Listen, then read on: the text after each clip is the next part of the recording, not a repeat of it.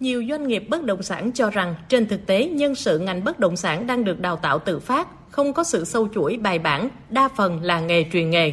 Nguồn nhân lực hiện nay chỉ đáp ứng khoảng 30 đến 40% nhu cầu và doanh nghiệp rất cần đội ngũ được đào tạo bài bản chuyên nghiệp. Doanh nghiệp thiếu cả người làm môi giới có kiến thức, đạo đức, kỹ năng, mà nhân lực bất động sản thì không chỉ có môi giới.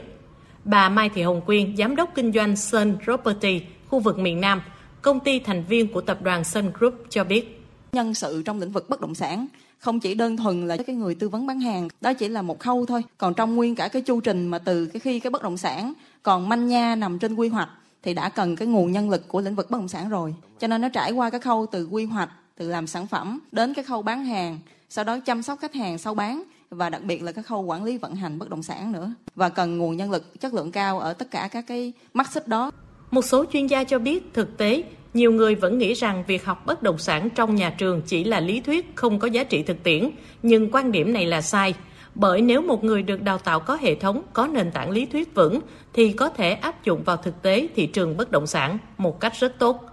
Cho nên, từ người môi giới cho đến cả giám đốc doanh nghiệp đều cần được đào tạo và bổ sung kiến thức liên tục. Đơn cử như với người môi giới, thực tế hiện nay cứ học vài tháng là có chứng chỉ môi giới, sau đó cứ đi làm, không cập nhật thêm kiến thức thì không ổn.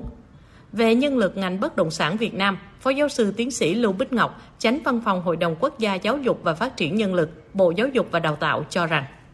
Nhân lực quan trọng nhất thiếu hiện nay ạ, đó chính là cái phần nhân lực 10% top nhân lực cấp cao và nhân lực quản lý còn nhân lực ở cái phần rộng ở phía dưới, đó là các độ kỹ thuật, môi giới vụ. Thì dần dần nếu đào tạo tốt thì chúng cái mức độ thiếu hụt nó không cao. Nhưng cái nhân lực quản lý có tư duy, có tầm chiến lược để hoạch định à, phát triển của các doanh nghiệp cũng như là trong lĩnh vực quản lý nhà nước rất là thiếu. Nhân lực ngành bất động sản nhìn chung thiếu và yếu, phân khúc càng cao thì nhân sự càng hiếm và nhiều doanh nghiệp phải tự đào tạo. Chính doanh nghiệp cũng đã nhận ra rằng mình phải có trách nhiệm xã hội trong việc đào tạo nhân lực cho mình sử dụng đào tạo rất quan trọng để doanh nghiệp phát triển bền vững và tránh được những rủi ro phát sinh. Đại diện nhiều trường đại học đào tạo nhân sự lĩnh vực này cho rằng thiếu và yếu là do chưa được nhận thức và đào tạo đầy đủ, chứ không phải do chất lượng đào tạo.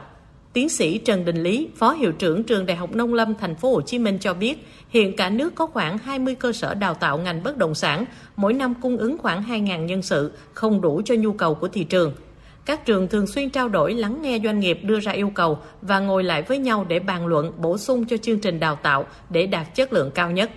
Cái nguồn nhân lực hiện nay được yếu tại vì nó là tay ngang, không được đào tạo một cách bài bản dẫn đến những cái hệ lụy khác nữa. Chính vì vậy cho nên cần phải có cái sự đào tạo một cách bài bản, chuyên nghiệp. Đại học Nông Lâm Thành phố Minh đào tạo về cái lĩnh vực bất động sản này đấy là một cái ngành quản lý thị trường bất động sản. Bên cạnh đó những cái ngành học mà rất gần với cái bất động sản là quản lý đất đai, công nghệ địa chính, phát triển đô thị.